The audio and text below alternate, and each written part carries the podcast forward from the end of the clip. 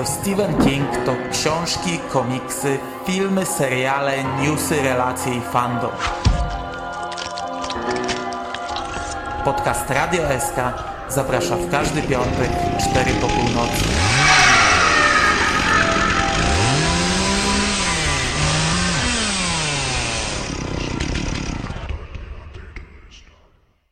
Witam serdecznie w 64. odcinku podcastu Radio SK, 13. audycji z cyklu Wiadomości z Martwej Strefy i nowym roku moich cyklicznych, comiesięcznych podsumowań.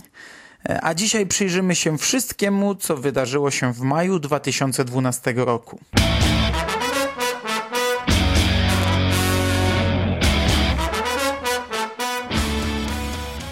Jak startowałem z tym cyklem, to nie bardzo wiedziałem w jaki sposób przejrzyście pogrupować te newsy. Tak by kolejne podcasty nie były tylko zbitkiem wielu niekoniecznie przystępnych informacji, ale po roku nawijania już naprawdę zaczyna mnie męczyć ciągłe mówienie według jednego schematu. Także jakby ktoś jeszcze się nie przyzwyczaił, to zaczynamy od książek. Potem przejdziemy do komiksów, filmów i ciekawostek, ale to potem. E, szczególnie, że dziś chyba nie ma newsów komiksowych. Mm, dobra, ale o tym za chwilę. Najpierw książki. Zaczyna się moja ulubiona audycja. komiksy, gry, literatura, muzyka, filmy. Kombinat podcastowy zaprasza. Jesteście gotowi? Możemy zaczynać? Możemy zaczynać.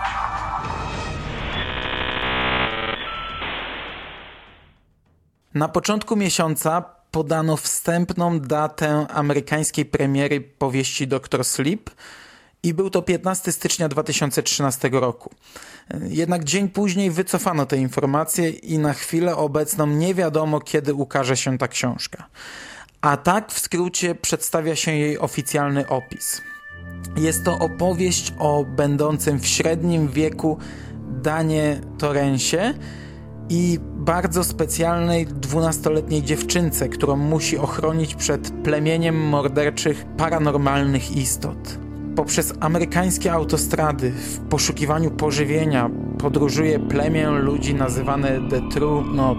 Wyglądają nieszkodliwie i są to głównie starcy, ale Dan Torrens wie, a o czym dowiaduje się dwunastoletnia Abra Stone, że The True Not są poniekąd nieśmiertelnymi istotami, pożywiającymi się parą, którą podczas powolnych tortur produkują dzieci z lśnieniem. Nawiedzany przez mieszkańców hotelu Panorama, gdzie w młodości spędził przerażający rok, dryfował przez lata, desperacko próbując zrzucić dziedzictwo swojego ojca, alkoholizm i przemoc, w końcu zadomawia się w miasteczku w New Hampshire we wspierającym go gronie anonimowych alkoholików i podejmuje pracę w domu pomocy, gdzie jego pozostałości po lśnieniu dodają otuchy umierającym. Przy pomocy proroczego kota zostaje doktorem snem. Wtedy właśnie Dan spotyka Abre Stone i to jej niesamowity dar, najjaśniejsze lśnienie, jakie kiedykolwiek miał, z powrotem przywołuje demony Dana i porywa go w bitwę o duszę i przetrwanie Abry. Jest to epicka wojna między dobrem a złem, krwawa, cudowna opowieść, która wprawi w drżenie miliony oddanych czytelników lśnienia i w pełni usatysfakcjonuje każdą nową osobę, która zapuści się w odmęty tej ikony w twórczości Kinga. I powiem tak. Ja od początku należałem do tych, którzy bronią Kinga, za to, że pisze to, co chce akurat pisać. Bez względu na to, czy jest to przysłowiowe odcinanie kuponów, czy też nie. I nadal absolutnie nie mam zamiaru oceniać książki po jej opisie, ale no, jestem zaniepokojony. Premiera innej powieści Kinga, Joyland, zaplanowana została na czerwiec 2013 roku. Wydawcą będzie Hard Case Crime, specjalizująca się w palpowych kryminałach. Jest to to samo wydawnictwo, dla którego Stephen King napisał Colorado Kid. Prawdopodobnie jak wtedy, tak i teraz książka wydana zostanie tylko w miękkiej okładce. King powiedział: Uwielbiam kryminał, uwielbiam tajemnice i kocham duchy. To połączenie sprawiło, że Hard Case Crime jest idealnym wydawcą dla tej książki, która stała się jedną z moich ulubionych. W dzieciństwie bardzo lubiłem książki w miękkiej okładce i dlatego wstrzymamy się na pewien czas z wydaniem e-booka. Kto będzie chciał to przeczytać, będzie musiał kupić książkę. Charles R. Dice Hard Case Crime natomiast wyznał. To opowieść o dorastaniu i o starzeniu się. O tych, których to nie spotka, bo śmierć przychodzi po nich zbyt wcześnie. Ta książka poruszy nawet najbardziej niewzruszonych czytelników. Kiedy ją skończyłem czytać, napisałem liścik. Steve do cholery, przez ciebie się popłakałem. Krótki opis powieści natomiast brzmi następująco. Akcja książki rozgrywa się w 1973 roku. Student Devin Jones podejmuje pracę na lato w wesołym miasteczku gdzieś w północnej Karolinie. Tam staje twarzą w twarz ze spuścizną po mordercy i przeznaczeniem umierającego dziecka. To zmieni jego życie na zawsze. Okładkę Joyland namaluje Robert McGuinness, autor m.in. plakatów do Jamesa Bonda z Seanem Connerym oraz Glenn Orbik, człowiek odpowiedzialny za ilustrację do Colorado Kid i wielu innych okładek Hard Case Crime.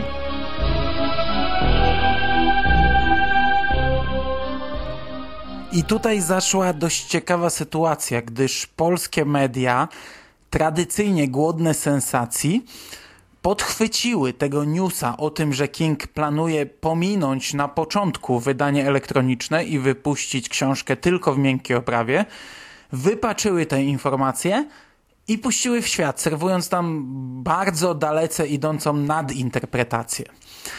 Nie wiem, kto zaczął ten bajzel, ale ja pierwszy raz widziałem tę informację na Antyweb, który z nagłówka do swojego artykułu krzyczał Stephen King mówi stanowcze nie e-bookom. Czy pochód cyfrowych treści można zatrzymać? Oczywiście stanowcze nie napisane obowiązkowo z kapslokiem. A pod nagłówkiem wielki potok bredni o tym, jak to King rozpoczyna walkę z piractwem, i odcina się od książek w formacie elektronicznym. Kto ma choć mgliste pojęcie o e-książkach, ten wie oczywiście, że to brednie i mało który pisarz, tak jak King, wspiera ten rynek. Bo w końcu nie jest ważne, że niektóre tytuły wydał jak dotąd tylko w e-booku. Nie jest ważne, że w ten sposób jakoś tam dyskryminował zwolenników tradycyjnego czytania. Tylko dlatego, że w każdym z tych przypadków uznał, że forma elektroniczna będzie najlepiej pasować do tekstów. Teraz uznał, że to paperback najlepiej będzie pasować do nowej książki i nieważne, że dyskryminuje w ten sposób zwolenników twardych okładek, nieważne, że ani słowem nie wspomniał o wydaniu audio, ważne, że nie chce wydać w e-booku i polscy piraci są oburzeni. Dając zresztą upust temu w komentarzach pod tymi rewelacyjnymi newsami i artykułami. I tak cię spiracimy, i tak będziemy ściągać, bo takie jest nasze złodziejskie prawo. Póki co widziałem, że stek bzdur podchwycił serwis Lubimy Czytać, informując nas, że, cytuję, Stephen King sprzeciwia się e-bookom i pewnie się to będzie dalej po necie rozprzestrzeniać. Proponuję nie zwracać uwagi na głupoty. Zacznijmy od tego, że w polskich realiach zostanie to i tak wydane, tak jak sobie wydawca zażyczy, a póki co nawet nie wiemy, jaki to będzie wydawca a zanim zostanie wydane to w Polsce, to pewnie w Stanach już będzie dostępna nie tylko wersja elektroniczna, ale też i audio, e, a może nawet już ekranizację zrobią. I na koniec kilka ciekawostek książkowych. Po pierwsze, albatrosowe wznowienie Mrocznej Połowy, które ukaże się w nowym przekładzie Marka Fedyszaka, trafi do sklepów 8 czerwca. Książka będzie kosztować 40 zł 49 groszy, wersja w twardej oprawie oraz 35,99 w miękkiej. W sprzedaży pojawiło się kolejne wydanie kieszonkowe powieści Kinga. Tym razem jest to Cmentarz Zwierząt, który 17 maja trafił na półki póki co Biedronki. No, ale dość szybko będzie można tradycyjnie kupić go także w innych punktach. Książka kosztuje 11,99.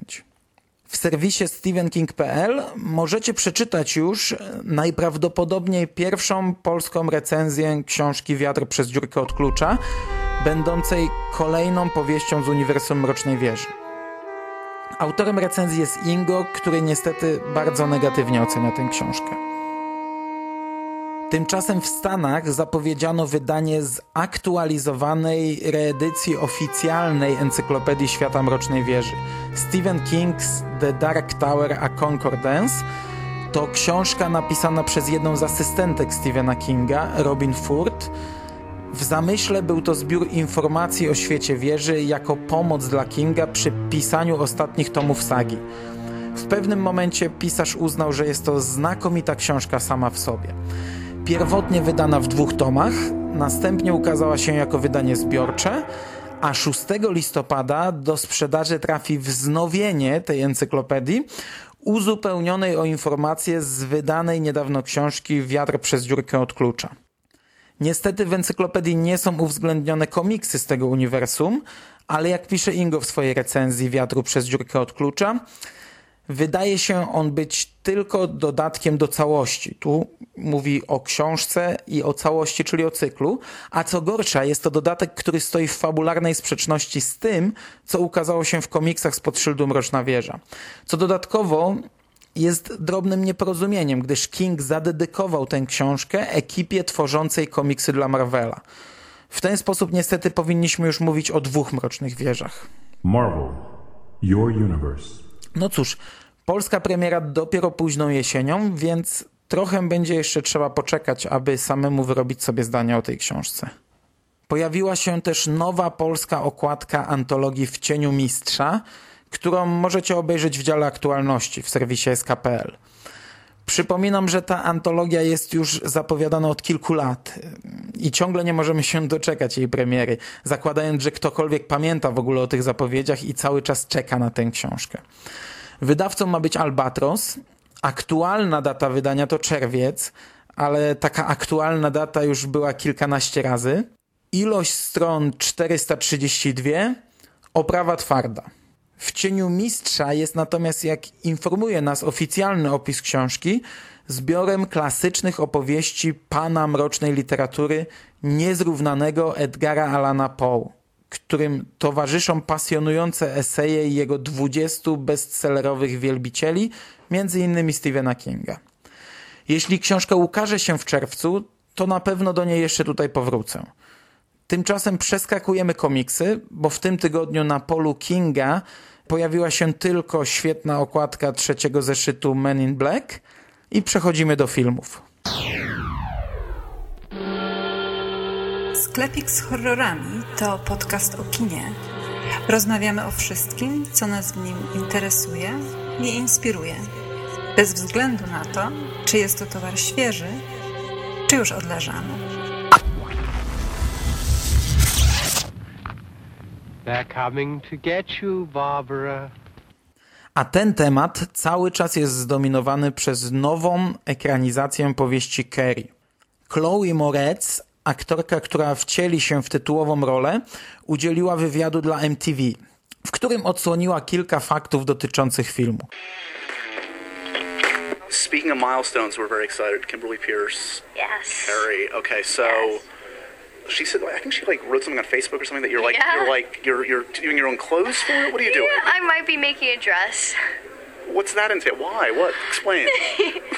Well, you know, it's it's actually one of the most method method movies I've ever done. And I'm going a lot more in depth than I've ever done for any of my other characters before. And um, Kim is one of the most amazing directors I've ever worked with. And so um, one of my ideas for the character was to actually go and make my own dress. And I'm actually using my friend's old drapes.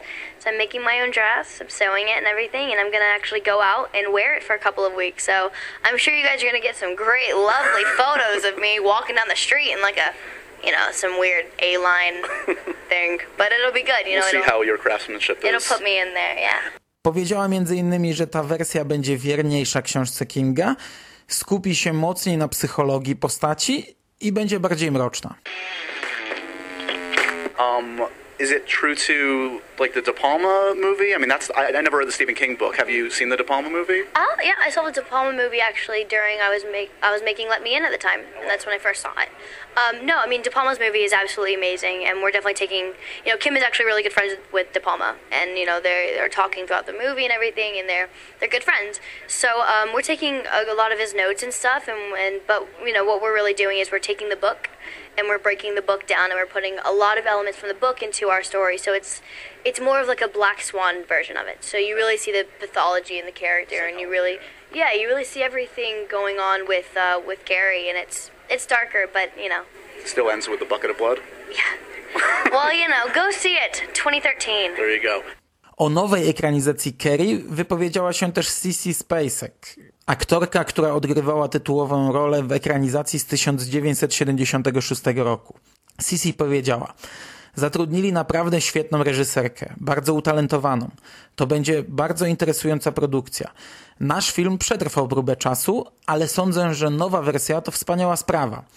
To jak hołd nie tylko dla książki, ale też dla filmu. Nie tylko dla Stephena Kinga, ale i dla Briana De Palmy. Ekranizacje były robione już kilkakrotnie. Były filmy telewizyjne, była Kerry 2, były dwa musicale. E, Widzowie pierwszej Kerry są już o wiele starsi. Myślę więc, że mimo wszystko to fajna sprawa. E, Jak rozumiem, to nie będzie remake naszego filmu. Będą opierać się na pierwowzorze, na książce. Julian Moore, o której mówiłem przed miesiącem, przyjęła propozycję zagrania matki Kerry. Oprócz niej do obsady dołączyła również Gabriela Wild, która zagra Sue Snell, Alex Russell oraz debiutujący na dużym ekranie Ansel Elgort. Zakładam, że jeden z nich zagra Tomiego Rossa, chłopaka Sue, a drugi Billiego Nolana, chłopaka Chris, Mm, ale pewności nie mam. IMDB podaje Alexa Russella w nieokreślonej roli, ale w roli Tomiego Rossa podaje jeszcze innego aktora. Mm, Natomiast Lilia podaje Ansela Elgorta jako właśnie chłopaka Sue, Tomiego Rossa, a Alexa Russella jako jakiegoś szkolnego chuligana, e, zapewne z bandy Billiego.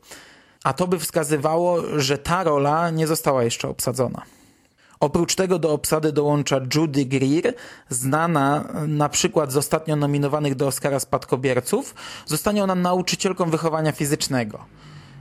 A także Iwana Bakero, która wcieli się natomiast w rolę Chris. Tę aktorkę mogliście zobaczyć m.in. w Labiryncie Fauna. Co ciekawe, w internecie można obejrzeć fragment castingu na rolę Susnell, o którą ubiegała się właśnie Iwana Bakero, a która ostatecznie dostała rolę Chris.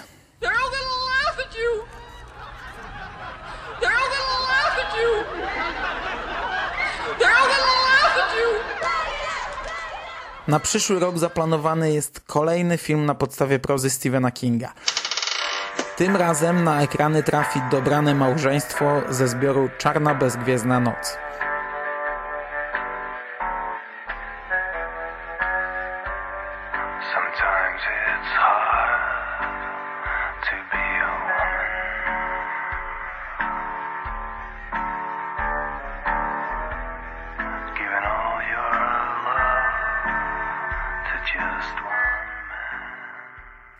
Prawa wykupiła niezależna wytwórnia Atlas International Film podczas festiwalu w Cannes.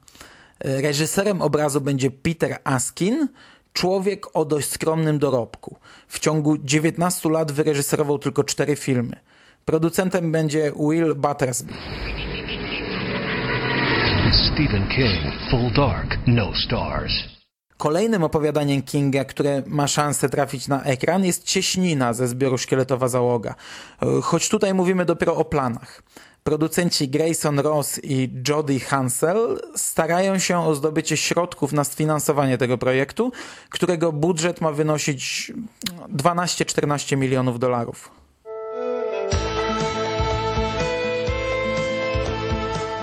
Do obsady powstającego właśnie trzeciego sezonu serialu Haven dołączyła Brie Williamson. Aktorka nie ma jak na razie imponującego dorobku zawodowego, wystąpiła w jednym filmie Adam i Ewa oraz kilku serialach. Za rolę w One Life to Life nominowana była do nagrody Emmy.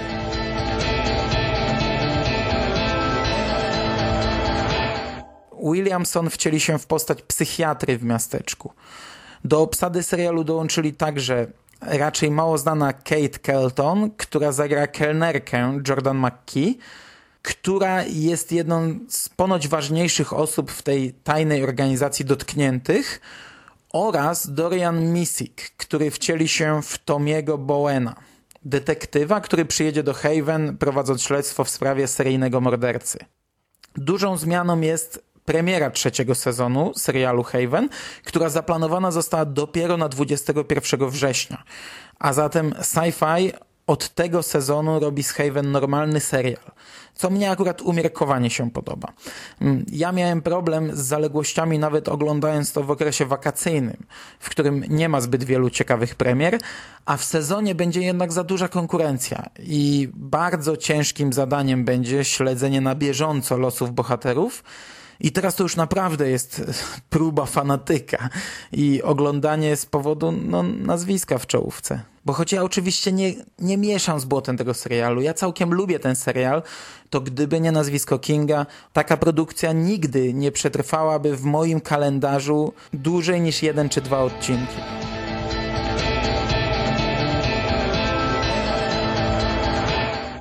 21 sierpnia do sprzedaży w USA trafi wydanie Blu-ray filmu Przeklęty, będącego ekranizacją książki Chudszy. Wiadomo też o wydaniu Blu-ray Cmentarza dla Zwierzaków, które ma wejść do sprzedaży 2 października, choć tutaj nie znamy jeszcze okładki. W przypadku Przeklętego okładka no jest nietypowa. I tą filmową ciekawostką przechodzimy do ciekawostek. I'm Stephen King. In 1999, people I'd never met helped save my life.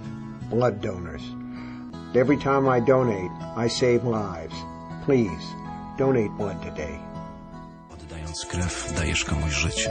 Pomagasz. W czerwcowo-lipcowym numerze magazynu Esquire pojawiło się nowe wspólne opowiadanie Stephena Kinga i Joe Hilla. Jeszcze kilka takich tekstów i panowie będą wreszcie mogli wydać wspólny zbiorek. Jego tytuł brzmi In the Tall Grass. W magazynie Esquire podzielone zostało na dwie części. Pierwsza pojawiła się już w numerze czerwcowo-lipcowym, a druga trafi do numeru sierpniowego. W tym najnowszym numerze pisma, poświęconym ogólnie tematyce ojcowo-synowej, jest też krótki wywiad z Joe Hillem dotyczący właśnie pracy z ojcem i opatrzony ręcznie pisanymi wstawkami starszego z Kingów. Strasznie fajna rzecz. Na specjalnym blogu dla dzieci The Weekly Reader, który między innymi pomaga rozwijać umiejętności myślenia i pisania, w 2005 roku Stephen King rozpoczął opowiadanie pisząc cztery pierwsze zdania. Resztę miały kontynuować dzieci, dodając kolejno swoje zdania. I tak powstało opowiadanie The Fornance, które udostępniono na stronie Weekly Reader. Włącznie z Kingiem na liście autorów znajduje się 29 nazwisk.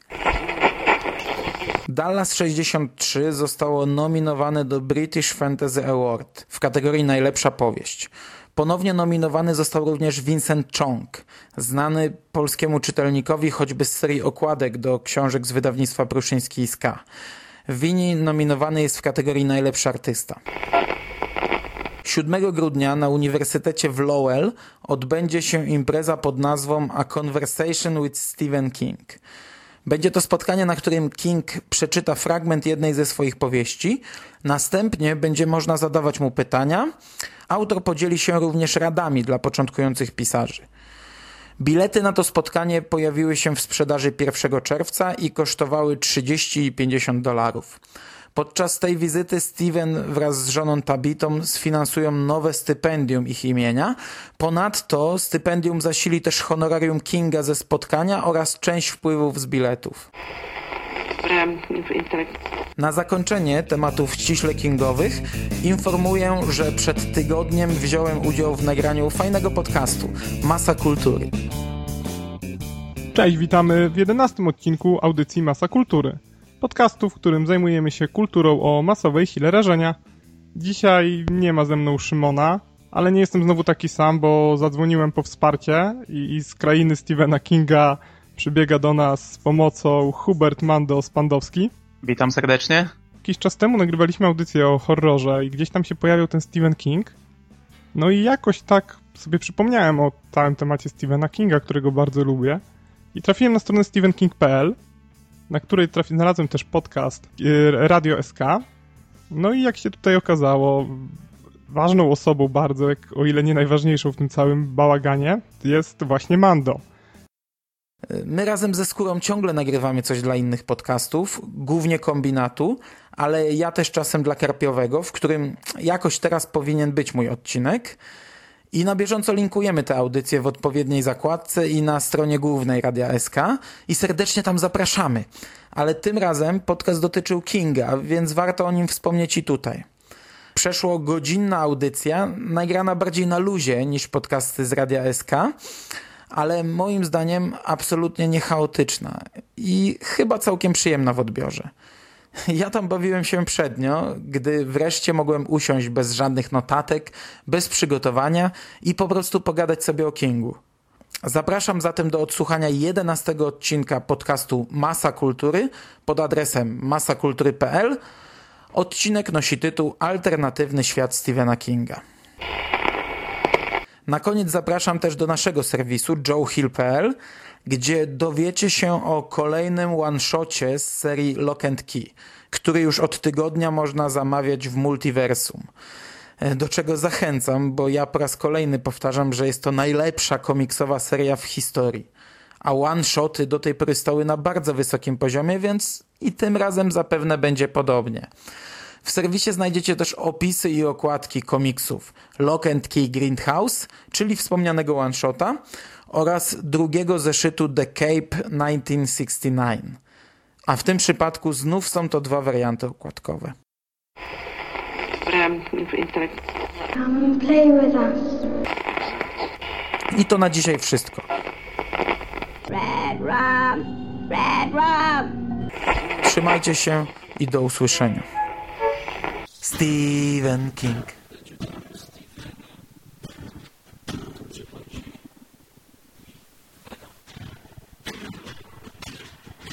O tak.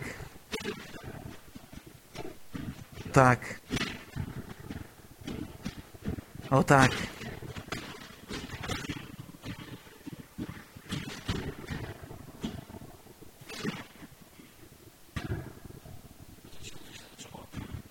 Tak, o tak.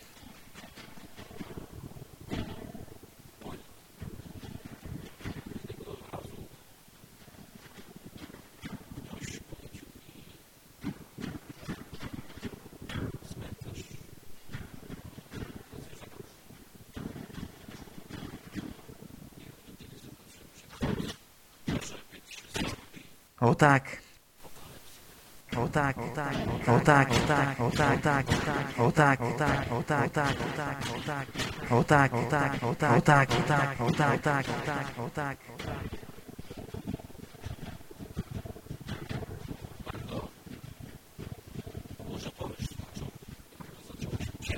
Tak.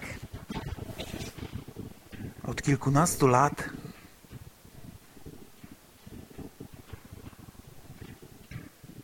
Ja siedzę głównie w Stephenie Kingu. O tak, o tak, tak, tak, o tak. Spytacie pewnie, jak to się zaczęło. W wieku 14 lat nie znosiłem Kinga. Kojarzyłem go głównie z filmów. Ktoś kiedyś polecił mi jednak miasteczko Salem. Przeczytałem i teraz zamiast bawić się z dziećmi i żyć jak przystało na mój wiek, siedzę w pustej chacie i nawijam o tym do mikrofonu. O tak, Stephen King zmienił moje życie. Zmienił moje życie. Moje życie. Stephen King zmienił moje życie. Moje życie. Stephen King Зменю моє життя. Моє життя. Отак. Стівен Кінг. Зменю моє життя. Моє життя. Моє життя. Моє життя. Отак. Мгм. Мгм. Зменю моє життя. Моє життя. Мгм. Зменю моє життя. Моє життя. Мгм. Мгм.